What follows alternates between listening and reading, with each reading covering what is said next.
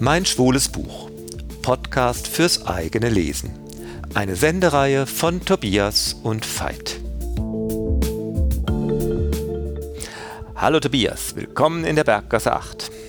Hallo Veit. Heute mit Christopher Bram, Exiles in America. Ein Roman über offene Beziehungen und über Fallstricke, die in solchen Beziehungen selbst angelegt sind, und über die Unfähigkeit der Gesellschaft, mit offenen Beziehungen umzugehen. Ja, und wir begegnen gleich mal so einer offenen Beziehung, nämlich der zwischen Zack Knowles und Daniel Wexler. Die sind ein schwules Paar in Virginia und die kommen aus einer sehr guten Gesellschaftsschicht. Zack ist Psychiater und Daniel ist Kunstprofessor an einem College. Seit über zwanzig Jahren ist man zusammen. Das Leben, das man miteinander führt, ist, ich sag mal, einigermaßen solide und auch glücklich.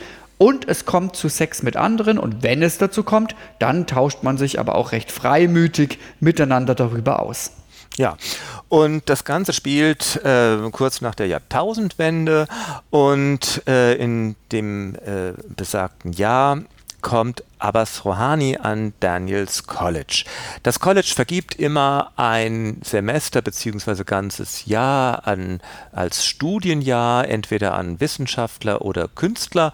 Und ähm, eben Abbas ist ein iranischstämmiger Künstler, der eigentlich äh, in Berlin lebt. Und er bekommt eben diesen Gastaufenthalt mit Stipendium am College bezahlt. Er bekommt dort eine eigene Wohnung und äh, zieht dort eben ein. Aber es lebt eigentlich in Berlin. Er hat eine Frau und Kinder, und die bringt er alle mit. Und Daniel erliegt äh, dem Charme von Abbas sofort. Naja, und wir haben ja schon gesagt, man geht sehr offen miteinander um. Auch Abbas geht mit seiner Frau offen über jedweden außerehelichen Sex um. Und jetzt haben wir eine Situation, dass alle vier zu jeder Zeit alles darüber wissen, wer gerade mit wem im Bett ist und was dort so passiert, was ja eigentlich total auch humoristisch ist. Aber man denkt jetzt, diese Offenheit, das ist jetzt alles gut, aber sie verhindert eben nicht Reibereien und Spannungen und noch viel weniger, weil ein Psychiater involviert ist. Denn Zack will für alle Reibereien und Spannungen, für alles, was passiert, Ursachen und Ratschläge kennen, und es verschlimmert eher die Konflikte, als dass es sie beilegt. Ja, und äh, letztlich ist es eine recht, eben wie du gesagt hast, sowohl lustige als auch abenteuerliche Sexbeziehungen, die die zwei neben ihren beiden jeweiligen äh, Lebensbeziehungen führen. Äh, aber irgendwann, wie das oft halt eben mit Sexualität ist, das äh, erlahmt, und das sexuelle Interesse von Abbas und Daniel verblasst. Die Affäre plätschert irgendwie so aus, und jetzt scheint es eigentlich so, als könnte das alles wieder zurückkehren und in den gewohnten Bahnen wie vormals verlaufen. Die vier sind einfach jetzt nur noch gute Freunde, und jetzt scheint es alles einfach wieder in Butter sein könnte. Und hier auftritt iranische Regierungsvertreter.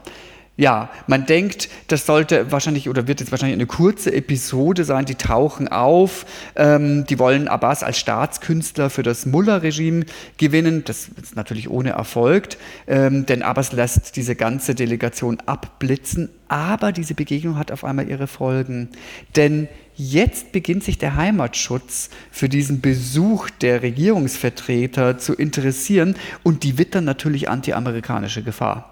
So, der Geheimdienst hatte nämlich Kenntnis von der Affäre zwischen Daniels mit Abbas. Jetzt bekommt die Offenheit noch eine ganz andere Dimension. Und nun versuchen die Agenten, Daniel dadurch unter Druck zu setzen, dass sie diese Affäre seinem Mann Zack verraten. Und Daniel nimmt es jetzt erstmal gelassen, denn der sagte, der weiß das ja alles schon längst. Ja, so grotesk, so lustig. Und äh, das, so auf diese Fährte führt uns Christopher Bram anfangs auch, dass man denkt, naja, jetzt lass die mal machen. Die werden schon sehen, wie sie, dieser Geheim, sie werden schon sehen, äh, wie sie da alle auflaufen und äh, wie sie sich lächerlich machen. Aber die Ermittler lassen nicht locker. Äh, und das Ganze wird äh, immer weiter aufgebauscht, und die Affäre wird Daniel am Campus zum Verhängnis. Und äh, niemand scheint da irgendwie mit äh, offenen Beziehungen auch nur im Ansatz äh, normal umgehen zu können. Und jetzt wird im Grunde der äh, Roman zu, äh, dieser zweite Romanteil zum Spiegel des ersten Teils. Im ersten Teil haben wir uns wirklich mit diesen inneren Schwierigkeiten auseinandergeschlagen. Ähm, selbst wenn man total offen ist, wie es dann doch immer wieder nervig werden wird, gar nicht mal unbedingt Eifersüchteleien, aber irgendwelche ähm, vielleicht auch grotesken Nebensächlichkeiten, die das dann doch wieder äh, schw- äh, schwierig machen, eine offene Beziehung zu führen. Jetzt ist es im zweiten Teil die Außenwelt, die da nicht zurechtkommt und für die einfach eine nicht normative Beziehung ein unerträglicher Stachel ist. Und der muss weg. Da werden Vorwände äh, hervorgezogen, es werden Dinge aufgebauscht, es werden Dinge dazu erfunden, die, gegen die man sich nicht richtig wehren kann. Äh, man meint, naja, ja, da kann man jetzt nicht widersprechen, wenn der Dekan irgendwas verhängt. Und nach und nach wenden sich alle Freunde äh, am Campus ab. Äh, Im Grunde das ganze soziale Umfeld von äh, Daniel und Zack zerbricht. Und äh, obwohl nie irgendein Dritter, also ein Fünfter müsste man fast schon sagen, in dieser Konstellation äh, auch nur m- irgendwie davon äh, berührt wurde, geschweige denn zu Schaden kam, ist jetzt im Grunde helle Aufregung und Empörung über diese Konstellation. Ja, und es gibt noch ein weiteres Spiegelbild, wenn man so will, denn der Umgang mit den offenen Beziehungen, der reflektiert sich auch in der Unfähigkeit der amerikanischen Behörden und eben auch der amerikanischen Öffentlichkeit, einen irgendwie sachlichen Blick auf das feindliche iranische Mullah-Regime werfen zu können. Denn auch ein unverlangter Kontakt macht jeden sofort zum Systemfeind.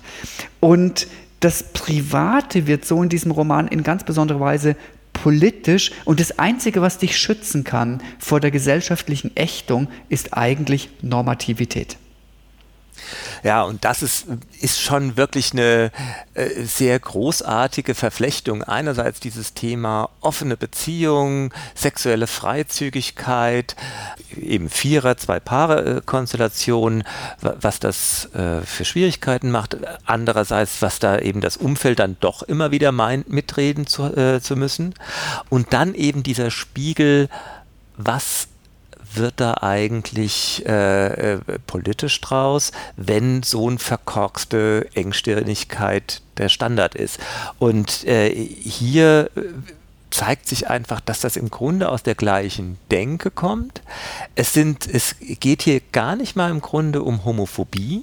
Das ist, äh, wäre im Grunde ne, zu kurz gegriffen. Hier geht es wirklich darum, dass die abweichen und in ihrem Leben anders sind. Und äh, äh, Homophobie wird ja auch immer ausgeschlossen. Wir haben nichts gegen Schwule und überhaupt nicht am Campus. Äh, aber sozusagen das ist dann doch äh, mit einem äh, Stipendiaten, mit einem Kollegen, was auch immer da äh, für eine vermeintliche Regel aus dem Hut gezau- gezaubert wird, das soll einfach nicht sein. Und die, das wird jetzt gespiegelt an der ganzen Art, wie man politisch drauf ist, wie man politisch einen Feind etabliert und alles dann auch äh, äh, dem äh, zuordnet, was mit dem in Berührung kommt. Und die Lösung ist fast schon ein bisschen bitter am Ende, äh, aber es wird eine ganz bittere Konsequenz ziehen, die man überhaupt nicht erwartet. Und das Ganze ist wie immer von Christopher Bram packend und flott erzählt. Alles, was wir jetzt hier irgendwie interpretatorisch gesagt haben, wird ja eigentlich nie interpretiert. Das ist alles, bleibt völlig auf der Geschichts- und Handlungsebene der Geschichte. Und leider, wie alle Christopher Bram-Romane, ist das Ganze nur auf Englisch im Original lieferbar. Christopher Bram, Exiles in America. zweitausendsieben erschienen, dreihunderteinundsiebzig Seiten broschuriert bei HarperCollins im Imprint Perennial.